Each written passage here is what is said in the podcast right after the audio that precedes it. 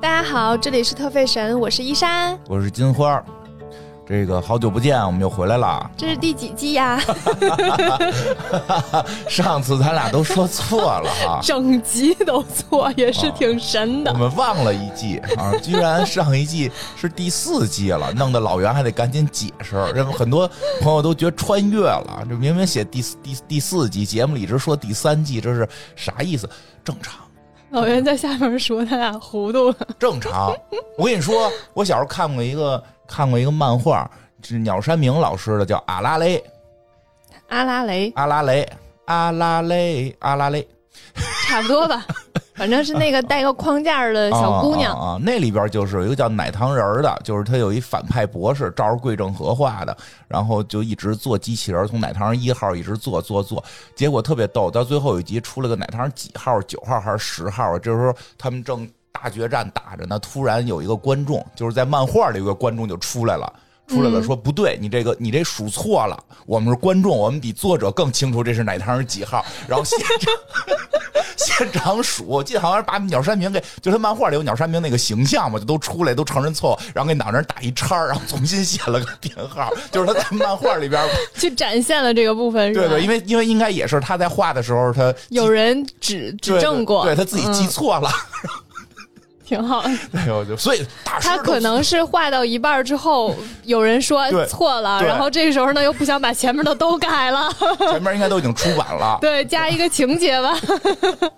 特别好玩儿，所以这正常。鸟山明老师都忘了自己画的是奶糖人几号，我们这忘反正咱俩记性都不咋地。对忘了第几季很正常嘛，很正常这现在是第五季了，第五季，哎呦，这不错次没错儿， 这次没错，第五季了，这搁的搁在美剧里边儿，这个都已经属于这个长长剧了。嗯，啊，都属于长剧，到六季、七季就奔着长寿去了啊，到了十来季就是咱们能做到十季嘛，就老友记 了。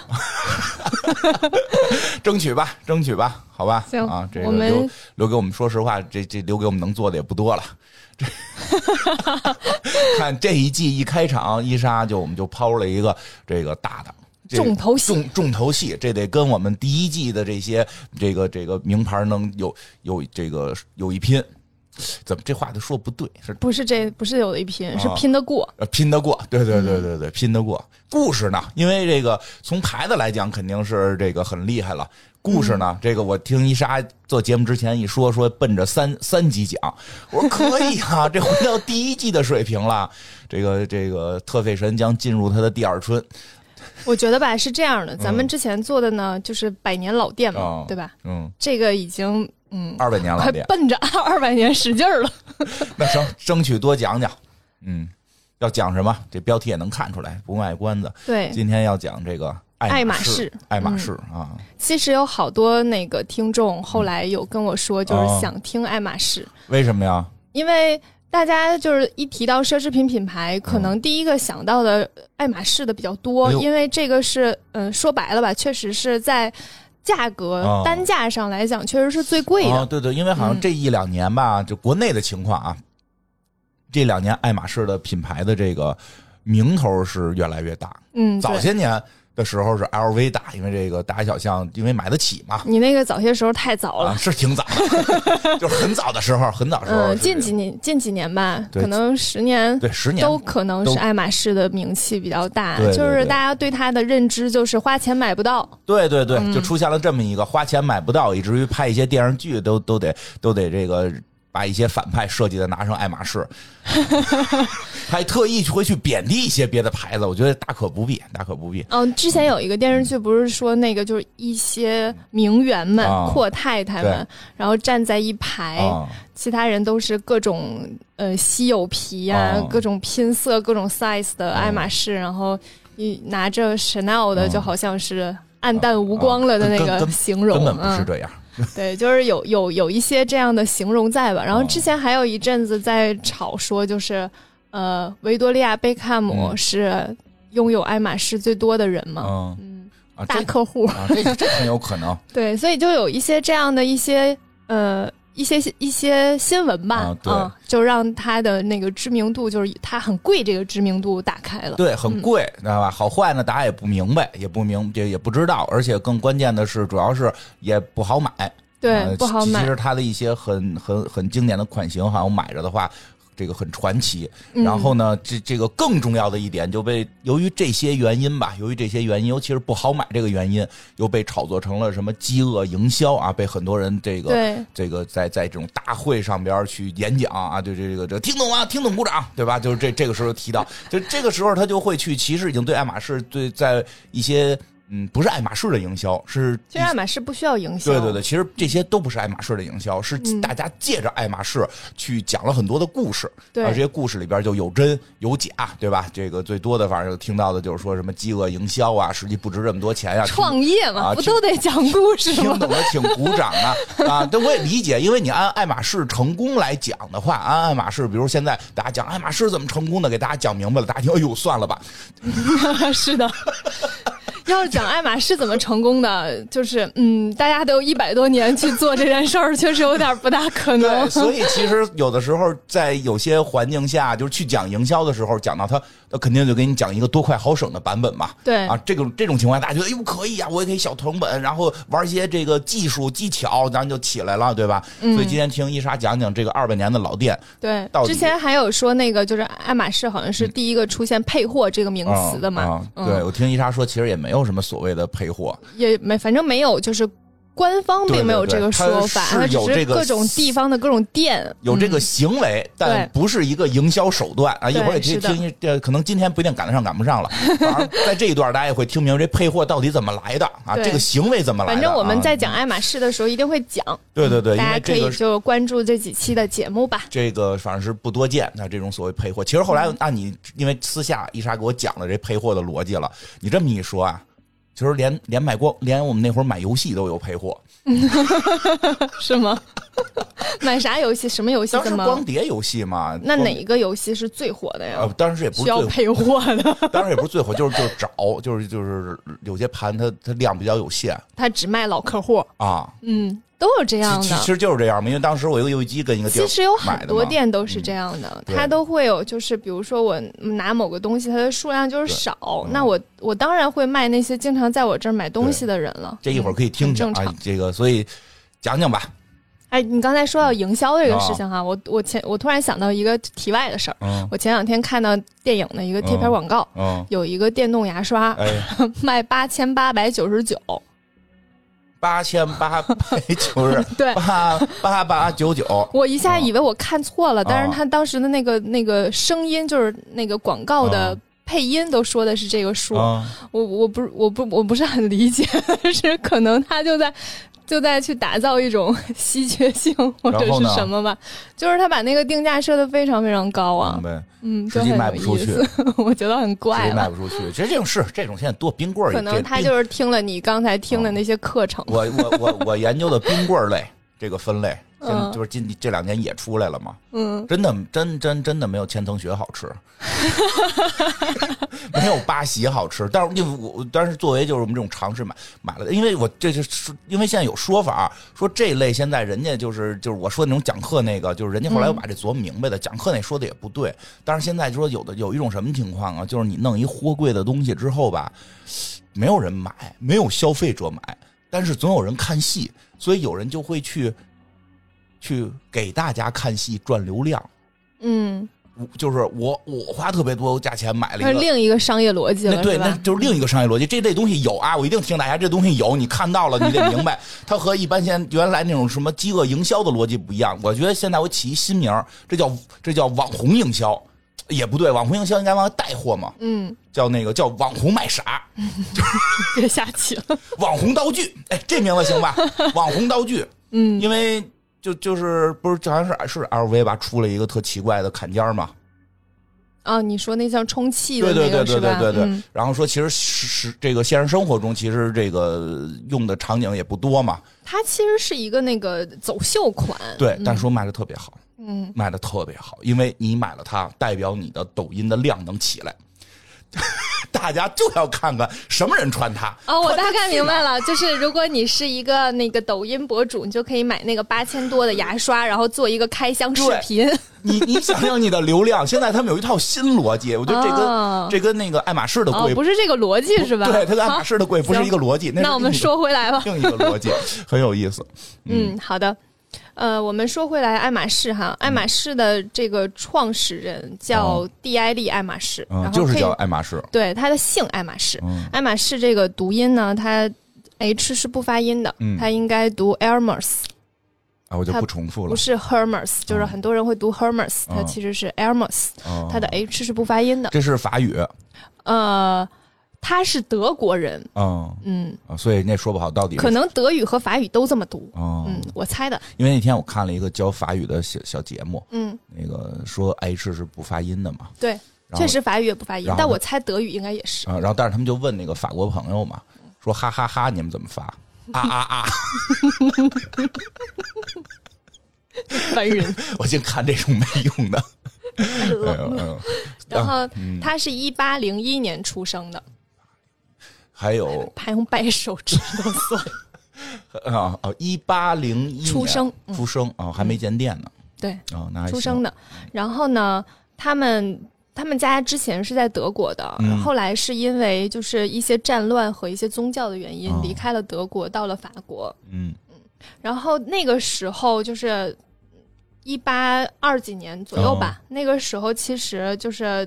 汽车还没有普及，嗯，大家都是坐马车。和骑马比较多，对，所以那个时候马具的制造是十分发达的。然后那个 T I 里就是这个创创始人，就在当时在一个马具店打工，嗯然后他打工呢，他又一直希望有一家自己的店，嗯，但是他又没有足够的资金去开店。那个是其实我们现在也有很多人对就是想要去做一家自己的店，嗯但是没有启动资金，怎么例办如我你写一个 PPT 试 试。给投资人讲故事， 对啊 对。然后呢，嗯，但是当时呢出了一个一个事情，就是当时法国国王叫路易菲利普，嗯他的车队遭到了共和党的袭击。然后那个时候，在巴黎市中心就有数十名市市民在这场袭击当中，呃，丧生了。嗯所以那个时候就引起了一些呃社会恐慌吧，然后大家都不大敢出门，所以那个附近的那个商铺的租金也暴跌。嗯所以在这个时候，然后 T I 里在附近租了一个小店面，嗯嗯，因为就是租金跌了，他差不多能付得起了。嗯，要不然平时的话，他应该没有办法。他就开始做一些马鞍和一些马车的零件儿。这个时候就是一八三七年，就是我们公认爱马仕品牌成立的时间。啊，一八三七年，呃确实距离现在快二百年了，是啊还，有十来年就还有二十来年、二百百年了，对，所以它其实跟我们之前讲的很多品牌的，嗯，都会会有一些不一样吧，对对因为对它它经历的时间会更长，然后所以它对于很多东西的沉淀和理念会会更传统一对些，他这个嗯现在还就是头一个听到，就是一上来做的还是感觉奔着中世纪去，是做马鞍的。对，啊就是想其他那的个时候汽车还就是那个对时候应该是汽车刚还在概念版，哦没有在大街上跑呢，嗯嗯因为之前讲的也是做箱子呀、做衣服、做帽子，就好像还是这个这个接近于现代的一些感觉了。嗯，这是个的，直接这好这直接干到做马鞍子了。对，然后他一直的自己的做东西的理念就是我一定要做出好的东西，就是他会觉得我无论花多长时间都没关系，但是我做出来的这个马具一定是非常精细精致的，然后用在马的身上是非常合适而且安全的。就是他，他会非常注重于这个东西的细节，嗯嗯，他是非常追求于细节，然后追求于这个东这个东西的精细度的。马具的安全还真的是挺重要的。，对，所以但是在当时呢，大家对于，因为他觉得这个东西是挂在马身上的，啊，所以人很多时候会不不是会考虑到他在马身上马是不是舒服这件事儿，哎呦，他们就比较在乎我我身上对的啊东西是不是舒服，对啊，所以当时的做马具的，一般情况下都会把成本控制的比较低，嗯然后大家就就直接买来用就好了，用坏了再换新嗯的就呗不。管这马难受不难受了，对，也不会去去去追逐这个东西要很精细，然后马上戴着很舒服。但是这个时候呢，出现了一件事儿，就是在一八四二年的时候，也是路易菲利普的国王他的一个儿子，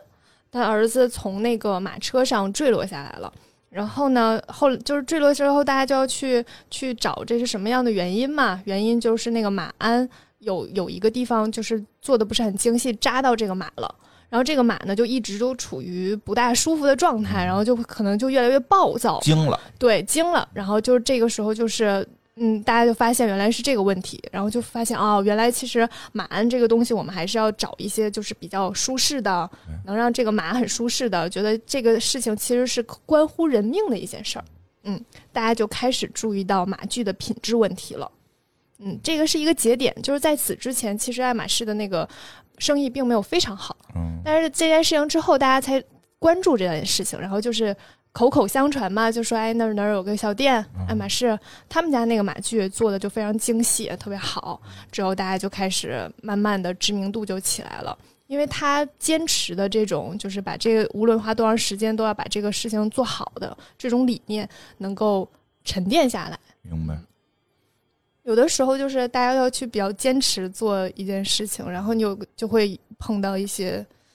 一些时机吧，嗯，坚持做对的吧，也有人对一直在坚持做错的， 啊、就是啦要就要低劣，就要控制成本，这个不一样，这个就是得顺应时代。嗯嗯，是的，所以这个时候他那个他的整个生意也就会变好一点，然后然后他也会有一些契机去让知名度变得更大。他当时是在法国的那个知名度还可以，后来就在呃一八五五年的时候，巴黎开了世博会。啊、嗯，巴黎开了世博会呢，它的主题就是工业、农业和艺术。所以那个时候还有拿破仑三世去为他，就是类似像致辞啊什么的，然后他就很推动这件事情，然后这件事情就做得很大。所以那个时候整个的巴黎都在这种就是嗯盛会的那个感染之下，嗯，在这一届盛会之后呢，就是世博会就有了一定的知名度。然后到第二届，就是一八六七年的时候，那个呃，提艾利爱爱马仕就在那个去参加了这个皮革的展览，所以他就是在这个展会已经有一定的知名度的时候去参加，然后夺了冠。嚯、有个比赛在里边儿，对，它里面有那种马具制造评比，哦，然后夺了冠之后，在一八七八年的第三届当中，他的儿子又一次夺冠，所以在这整个的行业当中，一下子知名度就打响了。哦，一八七八年，这岁数也不小了，是的，这儿子夺冠了，对对对，其实就这件事情对对他对他们品牌的影响还挺大的，啊因为在这这两次世这几次世博会都是在那个世界上面影响挺大的，就相当于你在一个非常核心的比赛当中得了冠军，嗯，所以这个会让它整个在世界的影响力都上去了。嗯、其实在，在此之前，创始人一直都是在做马具的。哦嗯嗯，后来呢，在一八七八年的时候，T I 里就去世了。哦嗯，他儿子其实叫查尔斯，他儿子一直也是对于这种皮具非常非常的有兴趣的。啊总结一下啊，这第一代嗯，就没跟时尚沾边儿呢，还是的，一直在做做马具，马具。对的。啊，这是没法给人家讲说学习爱马仕，它其实就是爱马仕就有几代几代的哦那个，嗯，属于继承，他实际第一代只是把马具做到了这是个的嗯第一名，做到了尖端，根本称不上什么所谓的时尚帝国呀，什么这个这个对这这个那个。所以它都没有后来呢继承人都还挺厉害的，哦每一个人都还挺厉害，他们都是很有才华的人，这这个就是巧了。这是有点积累的感觉，对嗯，它是在有一定的品牌积累，然后有一个理念一直传承，然后嗯又又就是继承的人又还都挺有才华，然后也都还继承他的理念，所以一代一代下来之后，这个品牌才能才能哦明白再这样。其实中间任何有一个人觉得，哎呀，我们这时候卖的好啊，批量生产啊，可能就完了。嗯，嗯，真的，他就是这样的。他他的儿子叫查尔斯，查尔斯也是一个非常有有才华的人。听这意思就是他也开始是设计马具的，因为他得奖了嘛。对他开始也是设计马具，然后他也也得了那个在那个展会当中得了奖，所以他其实还是就是对这个这些非常有想法的。然后，但是他当时做了一个一个决定是。对后来也有一些帮助的，就是他当时在皇宫附近选址开了一家新店。哦嗯，这件事情其实还挺重要的，就是是在一八八零年的时候，他迁到了一一就是现在在的那条街，就是这这条街上面就会有很多很多贵族客户，之后才有了就是他们在非常用心的去服务这些 VIP 客户的这件事情上。是骑马这个事儿还是个挺贵的事儿。嗯那天前两天我节目里我们节目里边聊到这个奥运会，聊到这个马术，后来我看有听众给我留言说希望马术离开奥运会，因为马术他他没个几千万玩不起，他不是老百姓能玩的。 但那是现在啦，哦当时其实很多老百姓都是骑马的，没有没有没有，有啊，他们不是就是有马车骑马吗？他们坐马车，但马不是他们的。是吗？对，可是，在那种电影里面，滴滴不马都车他们 都 他们都是骑马，然后用马拉货，那不都算是平民吗？那个几种吧，你说马拉货那个是，但那种马和就不需要什么就特复杂的这个皮具了，哦，明白。啊那不能骑人，就是拉货是拉货的马，那没准那拉货的是骡子，就是哦 骡子不能骑人 国嘛，外有骡子 吗？那咋国外的马跟驴不生 不是怎么着啊？我不知道呀。应该有吧，应该有吧，就是、 就是那个就是它服务的就是马具用的一个主要的类群，真的是相当于是贵族才能玩得起，因为马很贵。就这自古自古马就贵，全全世界各地马马都贵，嗯养马比君子嘛，就是你别说，就是那个骑，尤其是人骑的马，人骑的马是非常啊，这个这个有价值的，非非常贵，而且说是据说是最通人性，能跟人说话，哦所以你看《破产姐妹》里面 对对对对，《火影姐妹》里边儿不是那嗯个凯瑟琳最后，就有一匹马，呃对，这这叫凯瑟琳吧？那人，反正就那个黄 黄发女孩儿，她就有一匹卡 Caroline。啊，她就有一匹马嘛，嗯就是她最后的财产都没了，就她有一匹马，这这现在是更贵，现在是更贵。有一匹马好厉害哦！啊然后他们白天去遛马，那个 太搞笑呃了。她那个马实在是，她那片儿里演的那个那个《破产姐妹》里那个马是属于比较厉害的那种那种好的这种纯种马了。像嗯你说的，有时候我们看一些呃古这个这个这个那个时代欧洲片子里边儿，呃，贵族能有马，还有马车。其实马车就跟祥子似的，嗯祥子似的，他那车不一定是他的，嗯就车不一定是司机的，嗯嗯。这这这，而且就是拉拉车的马和和你需要那个弄鞍子骑的马，其实就是不更是一种马，呃，就是反而会分，就是好马嗯坏马。骑的马比较厉害。对对对对，你会不是挺会骑马的吗啊，？就还行吧。但我骑的是属于那个草原马，就是那跟那马上有马鞍吗？有没马鞍的我还骑不了。我们嗯我们家有亲戚会骑没马鞍的马。对，我在我在电视上看内蒙古的好多人骑的那个马，上面是没有马鞍对的。嗯对对对，他们嗯就是当地是骑没马鞍的马，那个拽拽毛拽毛，嗯就挺厉害的，挺厉害的。然后那个就是蒙古马跟那种马还不太一样，嗯嗯，对他们那是高头大马嘛，蒙古马是那种速度更快、更偏小型的，那个战略性更强。嗯，我觉得这件事情我后来有去、嗯有去查了一下，就是马具都到底都有哪些种类，啊然后就发现其实直到现在嗯马具仍然用皮质比较多。啊，其实现在已经就是越来越多的材料嗯可以用了，但是大家还是用皮质的最多。怕硌马呀，嗯，怕给对马硌了。是的，对，皮子还是最相对软一点嘛，就是软又结实，对对对耐磨。就是这个所有的这综合属性比较好。嗯对，嗯，所以其实对于马具的需求一直都是，就是它要就是用的用得住，对，而且你想嗯啊，咱人用衣服穿会儿就搁下去了，就脱了，对吧？嗯那嗯虽然马也脱吧，但是马拿那玩意儿干活儿啊，你给人配好点儿吧，你人还往上骑呢，你给人配好点儿， 花贵点儿，这应该的，不容易，马可驮着你呢，真 是。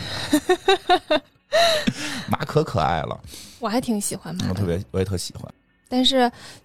骑马这件事情实在是有点太贵了，是吗？因为你要就是到一个地方，然后有马，然后还有一个地啊儿对可以现跑起现来。在不知道了。我们以前我我大学时候都去什么京京郊什么狗各庄， 对骑马去狗各庄。你要是确实去跑那个正式的马场或者对那啊个，什就么，是还是一个挺的，哎贵的事情还。挺贵的。嗯，找个时间可以去。行，然后去那 老袁家，老袁家说能骑马真的吗？啊，为什么？他那个老家呀，就在那个、哦那个。哦，我还以为他在北京的家，我想说老袁在北京的家能骑马，我的天哪！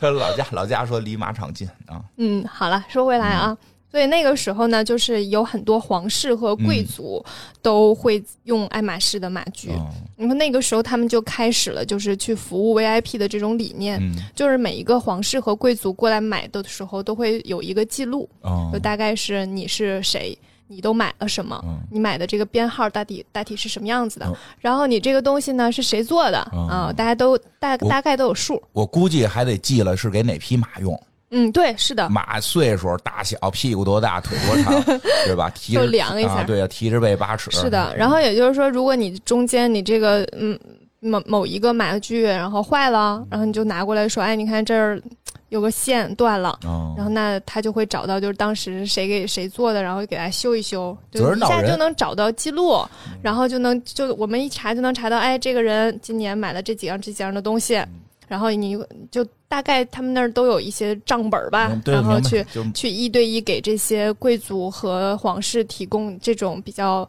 呃精细化的服务吧。一直、一直能知道是哪个人做的，也这嗯是个的，这个责任到人嘛，对吧？一查嗯这个是那个李老张做的，嗯，就是你买了什么也都有。让他嗯负责去。对，然后呃，从有一个传说哈、哦是这样的，就是说在爱马仕的总店，然后说有一个人拿着以前做的一个马鞍，但是是哦哪年的也不知道哈，哦就是这个传说，拿着马鞍去到爱马仕的总店，然后跟他说这个马鞍坏了，然后他们就找到了最开始的那个工匠，然后也甚至找到了他的购买记录，啊然后去给他修一下，就是这个就。嗯，也许是一个故事啦。嗯，反正这个故事呢，是我上大学的时候老师就讲这个故事。对，咱们可能是一个老师讲的， 就是因为在某种程度上，你算我学妹嘛。这个咱们那都是一个一波老师，北服的老师讲的。那我记得老师说是基本上是真的啊，嗯基，本对，上是真的，说是那个现在都可以拿到那种老马具去找到那个 是的，找是到有这样对这样一些故事的，就是但是你知道这故事，哎呀，就是嗯，泰坦尼克沉了这个事儿吧，嗯啊我已经看到大概有三四个奢侈品牌、 去讲当时那个船上面有我们的某个东西，也哎正常吧？上去都是有钱人，人也不能只拿对一个，牌然儿后嘛。就是每个故牌儿都有故事都都，反正就是能能表现，反正是这样的事儿吧，嗯，嗯，对，大家如果试试。对有家了里要也试试家。里要有爱马仕的马鞍子 啊，试我试那请联系一下我，让我看看长什么样。我只在展览里面看到过。摸一摸。摸一摸，对。然后，嗯，紧接着就是在一九零二年的时候，查尔斯就退出了品牌经营，然后交给了他的两个儿子，一个叫阿道夫，一个叫埃米尔。然后这、这个时期被称为爱马仕兄弟时期，呃，一九零二年到一九一九年。然后我们会侧侧重讲一下埃米尔，因为嗯埃米尔是一个，嗯，是一个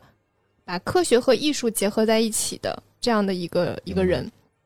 他有非常敏锐的观察力，然后同时又对艺术方面有非常敏锐的感知，嗯，所以他其实对于爱马仕后期的发展起了非常非常重要的作用，也是从他开始，呃，爱马仕不仅是一个做马具的品牌了。等于前两代一百多，呃，将近一百年都是只做马具呢，还嗯，不到哦一百年，嗯几十年吧，几十嗯年。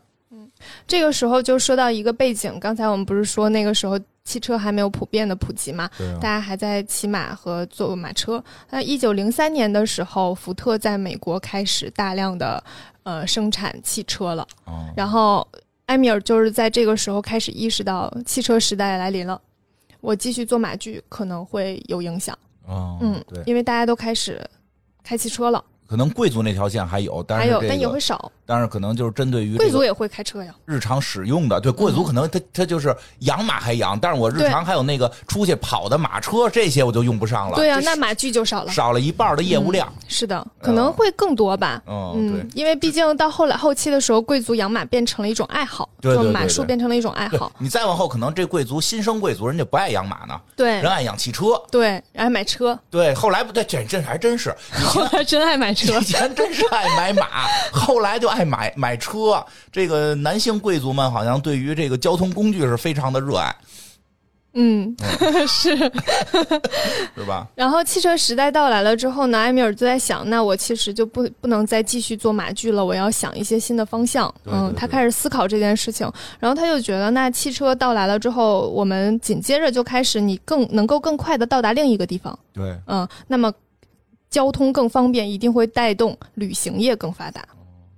这是他分析出来的，对，可以。对他，他是觉得会这样，然后他所以就开始去生产一些呃其他方向的，像旅行袋儿啊、皮包、皮包啊、皮带啊、手套啊等等周边这些东西，他会开始去生产这些东西，嗯，会拓展一下自己的业务线，类似这样。然后，但是他一直都没有办法去接受美国这种大量的生生产，就批量化大生产，对他一直非常坚持手工制作，然后呃每样东西可能制作的也不是很多，然后但一定要追求精细。其实这个时候有很多人向来推推荐那种效率更高的机器。明白？你来一生产线、对流水线，快一点，多做点，多卖点，是的，是的，走量。嗯。然后这后来呢，他就造访了美国和加拿大。他造访美国、加拿大的时候，就有一个非常决定性的问题，就是他第一次见到了凯迪拉克。然然后凯迪拉克呢，那个时候是一个敞篷的，就有一款是敞篷的跑车的那种。然后这个敞篷的那个时候还不像现在这样是非常自动化的，它是有一个拉链的，它的那个棚呢是有一个拉链给它锁锁上，得然后摇再打摇开开。对，就是打安上了之后需要有一个拉链儿，这样把它封明白封住。嗯，是这样的。他就发现了这个拉链，然后他回到法国之后就开始思考这个拉链可以用在包上。嗯嗯，就是用在包上去做这件事情，他就联系了拉链的专利的所有者。那、嗯，当时有一个就是拉链的专利，对，他就联系了这个人，然后跟他，你为什么说对是？你知道吗？嗯，大概知道一点。拉链儿应该是一个挺重要的一项专利，是的到现在好像那个拉链儿也是一个特殊的，上面好像都是什么什么 KKT 还是什么，YKK，啊？对对对对对，嗯就是它有几个那个小标小小字母是代表那个专利嘛？它有不同的拉链公司，对对嗯，对，其实拉链儿也是人类进步的一个巨大发明非。常厉害的巨大专发利，明，哦对，， 就是大家很难想象，日常肯定，你看我身上我穿这衣服就是拉链嘛，对吧？嗯这裤子上面男生都有个拉链嘛，这重大发明这是是的。啊然后，然后当时那个埃米尔就购买了除汽车之外的专利权，嗯，就是汽车的专利权，当时可能在反正他凯迪拉克吧，他也不想坐汽车，嗯，他本来也不 想，他可能也不会，他没有说现在有钱了，然后咱们开始要坐车， 没有，他就买了这个专利，然后所以爱马仕是率先把拉链引进法国的，哦，嗯，并用之在这种皮包上。所以我觉得就是你先说到这儿啊，就是当然嗯咱们这从事后看是非常成功的，是对的，吧？这个，但就是说，这个从成功这个学角度讲，这个有独到的眼光，嗯，有对未来的这个是就是理智的分析，是的，他不是跟风儿对，所以他非常有脑子的一个人。啊，这个很厉害。而且他会去各地儿游历，然后据说就是他是一个非常喜欢记录的人，就是当时爱马仕的展览当中还有很多他记录的手稿。他记录的时候，就是他会把一些看似很琐碎的事情全都记下来，就是没准儿以后这些事儿都有帮助呢，对对对或者是能激发灵感你说呢。太好了，对，因为最近有朋友就是那个年轻的朋友，那个学习嘛，就是特认真，每天买成功学的书看什么的。我说，你其实生活当中很多东西是可以成为你未来的这个这个灵感来源或者学习来源的。嗯，见多识广，其实嗯很、很重要。我觉得这个真挺重要的。咱就是不说这爱马仕后来的这个这个包多值钱，就他就他把这个拉链引进法国，这就够他赚 的了。就这公司没别的事儿了，就干了这一件事儿，他至少在也行在那个其实时代，他应该也是一个龙头了。他就是会很会会会有些思考吧，对就很阳多光太人好了看到说啊，凯迪拉克好好酷啊，这个车啊还能敞篷，可能就没了。细致的观察生活，对，而且他会去想这件事情能跟能对于我现在干的事情有什么影响。有好多东西现在没影响，回去想想没准就有 了。对，所以他就开始把拉链用在他的一些东西上，然后这个时候就出现了现在仍然在专柜能够买得到的一款包。嗯、在一九二三年的时候，这款包就出现了。所以其实，嗯，爱马仕的一个包都能 都一百年了，是是是，有二三年，前面还有两代没开始做包呢。 对，所以不这个包不容一易九二三年的时候是爱马仕和布加迪合作的。如果大家对车有了解的哦布话，加迪也是个车，对，嗯就是如果大家对车很了解的话，布加迪就是那个很贵很贵的车， 嗯，听说过，听说过，听说听说过就是那个很贵很贵的车。嗯然后他就推出了一款汽车旅行的专用包，然后这个包呢，汽车旅行的专用包，对，长什么样？能形容一下吗？像一个贝壳这样，然后一个拉链儿，哦，嗯它很像很像 LV 的那个贝壳，对啊，LV 不是有一个类似的吗有？点像。抄他的，学习借鉴我可没 说，啊，就是还是有一点差别了有，肯定有差别，嗯就是设计上还是有差别的。是一个有拉链的贝壳包，对啊这现在就能买到，能买到。关键的点哈，我特别想说这件事儿。嗯这个包呢是跟布加迪合作的、啊第一个专有拉链的皮包，它命名就叫布加迪。哦它正面有一个椭圆形的皮革，上面是可以刻主人的名字的。就一般旅行包不都会有刻名字这个啊对服对务吗？？对嗯，所以它其实是一个很贵族的包，它对是一个很贵的包，嗯它叫布加迪，然后但是呢在中国叫保龄球包。为什么呀？ I don't know，是因为翻译导致的吗？也有可能，因为它那个呃法语是布加迪是 B U G A T T I，、哦反正就是就跟那个呃布加迪那 J 个 D，嗯对现。在的那个拼法一样，然后英文的不知道为什么就是 B O L 什么什么什么，嗯拼法不一样吗？对，就英文的就变了。然后所以大家就用英文的不知道为什么就给翻译成了保龄球，嗯，就是它叫保龄球包之后，就很你说奇怪销量能好吗？啊，对反正这款包销量没有很好那天了还。看的，他们说那个什么皮特和什么佩德罗其实是一个名儿，只是在不同国家那个翻对翻译的不一样，嗯，其实是一个一个名字。不，这布加迪这问题可能也出在这儿，可能出在这儿，是的，可能就是布加迪的那个某种翻译版本里边叫保龄球，不知道， 我也不知道为什么，就是它它其实叫布加迪包，不觉得很厉害吗？开着布加迪，拿着布加迪都好。是不是怕起太贵了，没有布加迪不好意思买这包了？这包现在多少钱啊？其实它不是很贵，而且它在爱马仕里面属于那种就是不需要配货的包，嗯，多少钱？嗯，大概两两两万，啊那真是不贵啊！嗯，买不起布加迪，可以买一个布加迪的包啊。人问你有布加迪吗？有，心里说的特别的那个那个自信。然后人家对吧说，哎，这不是爱马仕的保龄球包吗？不是你懂个 屁，你懂个屁，对吧？是这样的，真是在爱马仕里不算贵，不算贵，这个而大且哎，这真的这给大家推荐了一个，哎呦，就是这名字有点别 扭，确实是，哎呀，哎，是因为它上头那标是个圆的，是吧？它是个椭圆形啊，的，椭圆形，那应该叫橄榄球啊。你我真不知道为什么，你去研究研究吧。我回去研究研究，回去去研研究究研啊研究对下下下几回给大家解读一下。我这个对这太好奇了，这么好的一个点，结果对吧？让它你叫布加迪多好呀！以为以为应该是拎着去打保龄球的时候拿的包了就，这个真是要叫布加迪能再涨一万，然后从这个就是这个时候，艾艾米尔就把已经把那个主要商品已经改为旅行用品了，就是他们其实整个的侧重心都变成了做旅行用 品。我觉得有一点很有意思，嗯，没变，嗯马具不就是旅行用品吗？有毛病吗？没毛病，是不是在没有汽车的年代，你就骑着马车，骑马去吧骑着马，一样的坐着马车，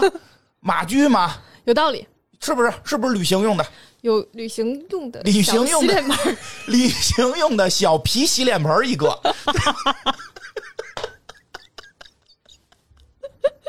我觉得爱马仕没准儿都有真有皮洗脸盆啊儿，他们那些奇奇怪怪的东西可多了。对对，推荐我就推荐那个，就是爱马仕，如果有爱马仕朋友听到了，推荐和德云社联名出 一个旅小行皮洗脸盆旅儿是吧行用的小皮洗脸盆儿。行， 可以。然后从其实从那个时候开始，爱马仕就开始缺货了，就是大家都哦去买它的那个这些包包或一些皮具，然后他们已经开始出出现缺货这样了。哦能理解，缺他货的的原因大概是什么呢？就是供不上。他嗯，是不是这专利也没往外放啊？我估计开始也没往外放，嗯这 个我们研究过。别人 想买想买个类似的，估计也买不着，想买一个有拉链的包，对买不到。对对对，嗯它只有它它才有能一些买核心的专利，嗯，它也是就是就是生产力跟不上，嗯因为他一直坚持手工。然后这个地方呢，可以去跟大家聊一下，嗯啊就是爱马仕为何这么贵，后爱马仕为何买不到，其中一个原因吧。嗯就是爱马仕的这些以前做马鞍，到后来就是做包，它一直都坚持的是人做手工。哦手工的原因是因为他们有一个非常呃特别的针法，叫做马鞍针法。嗯这个马鞍针法呢，是一个我给大家形容一下啊，哦就是这两块皮子，我先要把它缝在一起。嗯它两块皮子呢就扎两个眼儿啊，玩皮具的人都懂，都得先扎眼儿。嗯 扎两个眼儿之后呢，正常来讲，我就是拿一条线这样穿过去，对对吧？就把它缝在一起了，然后再从另一另外两个洞再穿过去，对就跟来回缝衣服跟似的系嘛鞋。带儿似的，对对对。但是呢，这样会出现什么问题呢？就是我们平时你买很多衣服会出现，你这个线一旦哪个地儿断了，就秃噜了。对，断一根线，哎，整个秃全噜是北方话吗？应该是吧那？南方的朋友可能听不懂是吧？嗯，就是全开了。对对对，对，全 开了就。对，但是你知道，就是像马鞍这种东西，你不能让它出现这样的问题。对，因为这个一个是它经常磨损，非常容易断。对，如果断一个全秃噜了，就摔下去死了。对，所以就需要它什么呢？就中间某个地儿断，其他没影响。哦怎么做到呢？它就是有两个针，它叫它其实叫双旗针嘛，相当于双旗针其实只是这两个针同时从，你可以理解为同时哈，但是嗯做的时候不是这样，同时这种孔穿进去，它不就是哎呦骑过去了吗？哦嗯，但是它这个马鞍针法是在双旗针的基础上又有一个不一样的，嗯，它在把那两个针放进去之后，这两个线穿进去的同时，在里面打了个结，嚯，嗯，它是一个特殊的针法，大家想要看的话，可以在 B 站上去搜一下，就是马鞍针法、啊哦爱马仕针法等等关键词都可以。哎，是学学这个服装设计就就理解，就是它拼到细节的时候，咱就是拼针法了。嗯，就这就包括勾衣服呀、织毛衣，啊都都有都有针法的讲究。是这个的针法会编出不同的花儿和不同的这个结实程度。对，哎，这这水手们也特懂，就玩、啊玩和系绳子是对吧？对和和一些别的爱好都特别懂。这这个绳子的系法挺有意思。所以它就是把那个两根线穿进去的同时，在皮子中间就那个洞中间打了一个结。我这样讲，大家大概知道什么意思大哈？家可能都纳闷了，手指头怎么杵进去打呀？ 用针挑。对对，嗯在外面其实有个操作嗯就能让那个结在里面。然后这个针法呢，你就是要两个手同时拉，嗯，在里面系一个结嘛。所以如果这个皮子太硬，会好会好操作一点哦。但如果这个皮子软呢，嗯比如说小羊皮，哦你这样一拉，它不就皱了吗？对啊呀、所以这个手法非常难。就是你需要控制好你的力度，让它能在里面打结，然后结实，但是又不会把皮子弄皱。嚯，嗯，所以它是一个非常复杂的事情。然后它每次打完之后，你就能看到侧边的线，它是以波浪的单面波浪的那个形式出现的，对对对它不是横的，它是斜的对。这个据说是检查爱马仕真假的一个对，小手段。但是现在其实很多假包他们也都在用双旗的针嗯法，但是在里面打结的这个针法，如果做假包的人用这个针法去做，嗯然后再加上用比较好的皮子，再加上要防好多五金，嗯成本太高了。嗯，嗯但是也有，嗯、也有，但是这成本会比较高。哦也也那得也也得卖挺多钱。是的，你买了也就算行了，也就但是你还是觉得哎很多地方会看出来不一样。绝对不会说是这个人家爱马仕卖三十万的，我们两千能买走。嗯，不可这 能，这应不该。如果说完全达到它的工艺，肯定弄不好也得上万了。嗯，而且还关键是要有皮质的问题呢、哦，对，你还得啊对有对好的对皮质。一会儿你也会讲到，就是你这嗯皮子弄得着弄不着的事儿。对，所以这个针法呢非常难，就在里面去再去打结的这个针法很难，然后它就会很耗费时间，就要你需要一针一针的穿，嗯就是然后就很耗费时系间。鞋带儿我都嫌费劲，你这可好，这 缝一针系个扣儿，缝一针系个扣儿，这力度还得恰到好处，你这个有点难度。嗯，所以基本上缝制一个包就不包括你前面去裁呀、哦或者是准备这些东西，就只是缝这件事情，大概就需要十八个小时。嚯，嗯哎，它是不是包个儿大就贵？是啊，包大皮子也多也贵，这手工也 多呀，对，手工也得多系出去一堆结儿。对，挺累的所以所以就是很多就是这种皮匠，他本来也是要干很多年才能、嗯才能才能去上手做这种包的，然后做了之后，他可能一周也就能做两个，啊，嗯，那就是产量有限。产量太有限了，所以从那个时候就开始缺货，但是他又不想去不想去改变就这件事情，所以就是没办法。就是啊缺货那就缺货，缺就缺着呗，你就等等吧，啊，反正可能一百年之后，有人就能吹出这是饥饿营销。你就等等吧。所以在所以在后期的时候，其实那个时候就开始出现了就是供不应求这件事情了。那么早就是了，对对对，从就是一九二几年开始就已经供不应求了。皮件儿啊，一开始其实价格就已经挺高的了，因为它是手工的嘛，有钱人越来越多了。对原先针对的就是皇室、嗯，对吧贵族。贵族，他他他他这个嗯你想那个时候有汽车的人就已经很有钱了，加上能用汽车去旅行什么对嗯这的，不正正经说一下，其实这个还真是那个时代二呃二十年代三十年代嗯，是？吧？那个是的，那个时代不光是爱马仕，其实之前我们讲卡地亚的时候，其实都讲到过，就是面对的一件事儿。原先在欧洲有钱的是贵族，嗯，呃，即使后来新兴的一些企业家，其实也基本都跟贵族就是有一定关联吧。有一定关联吧，可能后边有这个这个这个资方是这爵那爵，或者就或者跟泰坦尼克似的，这个落魄的这个爵爷要娶这个新兴的富家小姐，然后这个地位跟金钱来绑定嘛，对吧？所以他其实还是受到一些贵族的影响，但是他们那个时候发现了一个新的大市场，就是那个美国，嗯美国是没有，美国只有一个王是猫王， 就是但没有任何没有什爵，么阶级的概念。呃，对他没有一开始对他没有那个贵族那个阶级的对概念，是的谁都是能拼出来，或者你家就有钱，你你家那个地里有金的，你就发了，嗯谁都可能发，所以他们那会儿有有好多人就是发的特快，所以就出现了这个供应，就是这个需求量会明显增大。需求量明显增大，而且很多其实是转向了美国的这个需求方。嗯嗯，，其实这个，所以我觉得这也是导致当时它这个供不应求的一个原因，就是这个美国新市场的问题。嗯，嗯，因为如果你是一个贵族体制下的，那个贵族量是有限的。对他，但是他这这其实跟家挖油就挖出来，就马上就有钱了，这个量是不可估的了，就嗯，嗯，是的。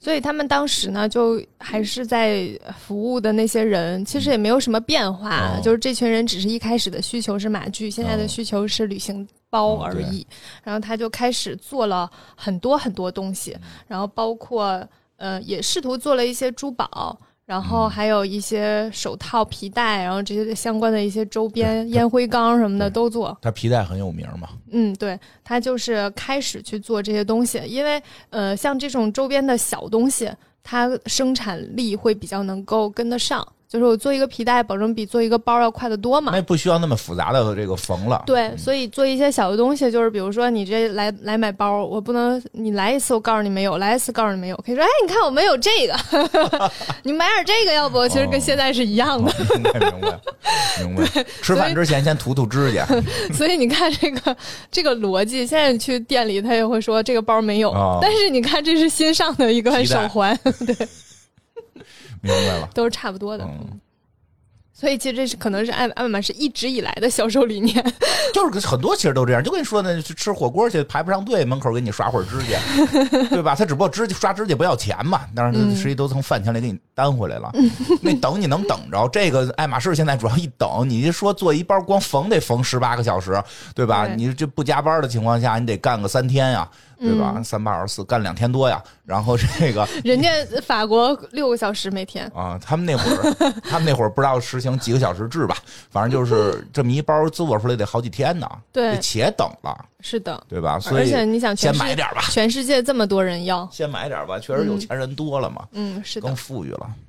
但是这个时候他们开始做旅行用品，埃米尔认为虽然转向了一个方向，但是不能放弃自己做马具的基因。嗯，嗯，包括就是爱马仕的一些传统，所以他又在想怎么去把马具的这个基因去延续下去呢？因为他有可能做做做就变成全是包，然后嗯对呀，不再生产马具了。那以前积累的这些所有的东西，就感觉很浪费。那怎么办？出出周边啊？他就开始发明了一些东西。在一九二七年的时候，他发明了马衔扣，哦，嗯，马衔扣做在一个手环上面。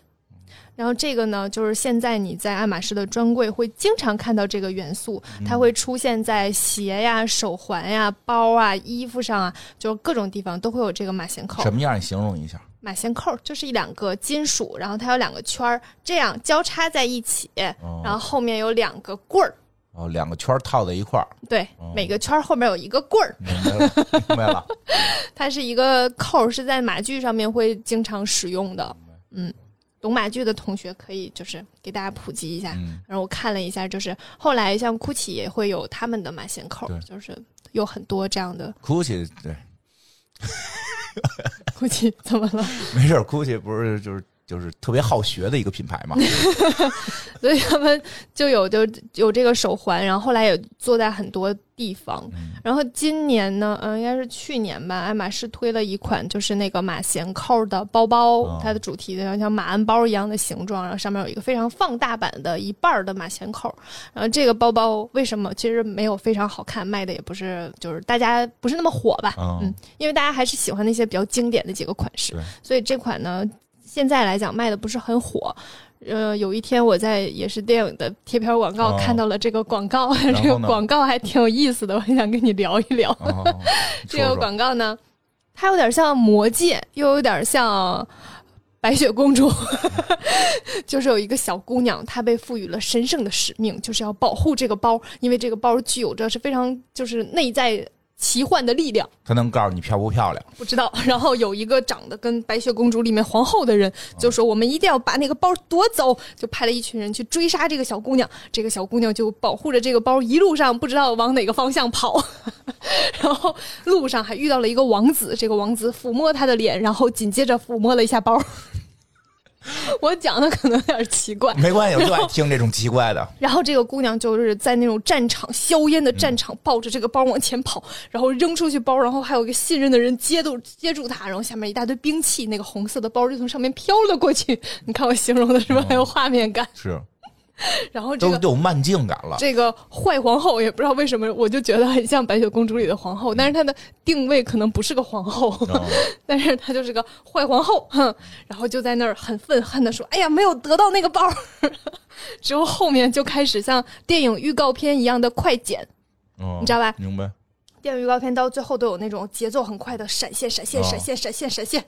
就开始一段这样的。然后最后这个女主挎着这个斜挎着这个红色的包儿，说：“他们可以试着从我这里把它夺走，但我永远不会放手。”我都听不出来你是夸他呢，是嘲笑他呢。就是很我，有史诗感。我觉得你可能确实也是这个，觉得有点怪吧？就是你看的时候，你会觉得 interesting，、哦但是你知你知道爱马仕的广告其实好多都非常好，它哦嗯经常会出现那种很新的，就是你去搜搜爱马仕广告，后面都接的是创意啊、什么哦高级啊，类似这样。比如说他以前就用过那种微型小人儿、嗯去滑雪，然后从那个领带上面滑下来。嗯，很有意思，还有做一些圣诞的，然后就是那个一些丝巾上面的花纹跳跳脱出来，还有各种各种拍摄手法出来的各种广告，然后很温馨的，啊然后很有意思的啊都有。这个史诗级的， 还很魔界，反正、 之后就是不知道为什么，就是看着总有点怪怪的，就是它是个包，你明白吗？就是它这个包到底有什么力量，它很难讲。它如果是个首饰，这件事情就很好理解；嗯，它是个香水儿，我都能理解。有魔法，就是它是个首饰，你就感觉好像是这个东西是一个很珍贵的钻石，你们的大石你就不游戏玩的少，包可值钱了。人是那吗个是什么？然后什或么者是无底之包，就它是一个香水儿，就是这个香水儿是一个非常，嗯嗯人那包就特别是的能装装备装的多，你出去打怪不用老回去卖。那是一个红色的斜挎马鞍包，不用打两下回城卖然装备。后你知道那个包就是在在空中飞的时候带着那点那个比较长的那个斜挎带啊儿，你知道吧？就这样飞过去的时候，你就觉得嗯， 为什么大家要争这个包儿？ 为什么要誓死保护一个包儿？就是嗯不不大理解，没事，玩玩魔兽知有道点了，奇怪。玩魔兽。当年当年因为包都工会打而解且散过，那个包跟我动森里面的一个斜挎包长得好像哦，就照你那形象出的。好好玩儿。嗯那个那个贴片广告，在我看的时候就是满心疑问，然后又嗯觉得很有趣，好的然后忍不住回去又搜了一遍，看了又一看了遍，几遍，对，可以太好玩了。嗯其实爱马仕近几年还是不断的在出新的设计，然后新的包款，嗯，但是大家还是最喜欢它那个经典的哦那几款包，所以以至于其实经经典那几款就是永远都买不到，但是其实它新款的是还是可以买得到的，嗯明白。听着跟个歌词儿似的，什么想得到的 什么，怎么说来着？然后我们得下一不到期呢，就可以给大家去讲一下啊那几个经典的包，一直在什么骚动是吗？得不到的永远在骚动。啊，对对对，哎，这不爱马仕这感觉嘛，对吧？对吧？其实我觉得新款的也挺好看，我觉得你刚才介绍那个保龄球就挺好，但真的，我觉得这个不错，价格也也也也相对跟其他的包也差不太多，嗯对，吧？而且也挺有意义的，世界上第一款这个这个拉拉链链儿儿的包，嗯这个真的这这脱离出时尚节目，这都能做这个无用的知识小科普了。对而吧且人家是跟布加迪合作的，啊，这这，嗨，你看你还是从时尚角度讲，老得说这车的布牌加子 迪，老得说车的牌子，我一说我就老想说那个那拉链儿的牌子。我们这无用的知识又增加了。世界上第一款配着拉链儿的，就拉链儿使用在包上，第一款是什么？对吧？就爱马仕，爱马仕的布加迪，布加迪，这个比较有意思。其实感觉在这个时代就已经开始有一定的变化了。啊，嗯，这个，但是还是那句话，万变不离其宗，还是基于着旅行这个这个这个原始的想法，因为确实嗯马具在变少。不能说这个，我觉得这个挺重要的。有时候说马具变少，大家就惆怅了。哎呀，传统丢失了，哎可得发展嘛。你看到本质嘛，马具的本质是旅行，所以它就还是致力于在这个旅行上。我觉得这个真的是这一代，这是第三代了吧？嗯，这第三代感觉是有点开天辟地的这个感觉，是的，对吧？对嗯，吧？这个这个是怎么讲？敢敢敢按清朝的那个皇帝的说法，什么实为守城，不是什么名为守城，实为开业。哦，哎，那你猜说的这是谁？不知道康熙嘛，啊，就是他不是他不是他既不是创始清朝的皇帝，也不是打进这个北京的皇帝，但是他什么平三但是他藩，很厉害，平三藩收台湾。然后这个灭灭准格尔，让这个清朝的版图，这个这个成为现在的，就是成为后来他们的样子，然后等等等等吧。所以说叫康熙王朝，对对对，陈道明演对，就的，陈道明演那个，所嗯以这个就是有说法嘛，说名为守城，实为开业，就哦，就这个就有点像这个第三代这这感觉。你说着好像是守着上边传下来的这个，嗯实际上要没有这个第三代的话，这感个觉品牌真的有可能死了，对这个品牌可能真就的会被历史淘汰。对，呃，历史总会淘汰一些东西。一定有很多做马具的牌子，当年也做的特别好，对，但是随着可能汽车的普及，然后马具越来越少，它可能到后来就没有办法支撑。对它可能也会卖几件儿，就总有人还在养马嘛，嗯但是可能就没有办法支撑它的营业，对然后就形成可能品牌就没 了形。成不了帝国。对，可能对吧店就垮了，就很正常，一定有很多品牌这样没哎了。这个吧，我觉得倒是大家可以借鉴借鉴。嗯因为说起来还是老说这个 Flash 的事儿，就是 原先两个同事嘛，有一个就是都是做 Flash 的，嗯然后呢，都做的还很不错。Flash 是个软件，我不知道现在朋友还知不知道了。我们那会儿叫 Flash 小动画， 嗯啊，我们应用在网站上边儿，然后里边儿可以带一些程序啊什么的。呃，那个，但是当时有一个问题，它 CPU 占有率太高，这嗯这都是这个当时一些计算 CPU CPU 占有率极高，所以但是当时呢，就是有有就反正两个朋友吧，一个朋友就是还是在坚持着。这个要做，知道后来很多地儿都不爱使用 Flash 了，他还在努力的想把这东西怎么说传承下去吧。嗯， 然后有另个情怀 了。对，另外一个朋友呢是觉得确实 Flash 还是有诸多的问题，呃，他觉得一定需要发展，所以当时出现了一种新的一种形式叫 H 五。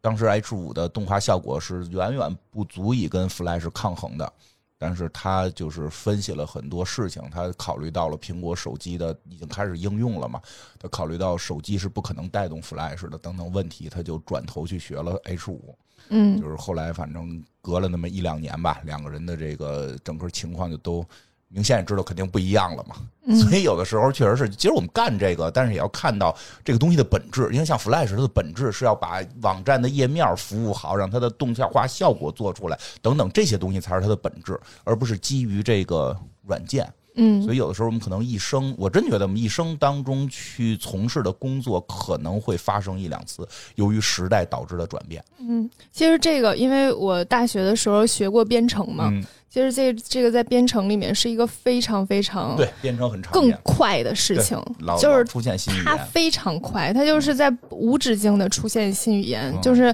所以你就只能不停的保持学习，因为你对如果一直去使熟练使用你最开始学习那个语言，一定会出现有一天你想做这个事情，别人可以轻松做到，而你非常费劲，是这样。就是这么简单。其实，其嗯实大到企这个企业，这爱马仕如果没有这个第三代的这种就是思考，可能这个时代会结束了。新的时代我们还能做些什么？而且是基于我本身的一些理念，基于我本身这个传承往下去进一步发展，该嗯在新时代以什么形态出现？它有了这个深入的思考，才能让这个品牌从简单的也不叫简单吧，就是说从做马具然后活下来，以至于后来越来越厉害。嗯，其实我觉所得以这个是成功学该说的。 对，其实坚持就是很多人就是觉得我一定要坚持这件事情， 总总总会有很多人和我一样，其实会这样，就哦有的时候会这样，但是大多数时候哦你还是需要去顺应改做一些变化的。对对对，这个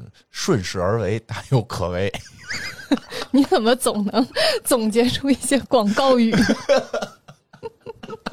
没少看呗，以前广告公司的这，我真觉得这个还挺挺挺有意义的，嗯，挺有意义的，真的就是，呃，说个稍微可能稍微有点沉痛了，就是最近其实也也看到一些新闻，有些地方也发生了一些裁员什么的，对吧？嗯这个时代也在变化，我觉得朋友们应该还是找到重新找定位嘛，重新找定位，在自己擅长的领域里边，重新去去适应新时代嘛。就像那会儿刘欢老师唱的歌，什么什么什么，论成败，什么那个，人生豪迈对，对对，论成败，人生豪迈嘛。这个什么怎么只着？不过是从头再来，干啥 呀？我突然想到了，突然想到，因为周围有朋友遇到了一些这个类似的情况嘛，嗯，对吧？就是加油，耶、向爱马仕学习。对应找到一些在自己的主线上做一些变化，对嗯，也许就可以。有些年再年轻点儿的朋友，可以也提醒啊，就是别真到那会儿再琢磨，得提前琢磨，得提前思考，像爱马仕似的提前思考。你这么一说，我好像没怎么琢磨这个事儿。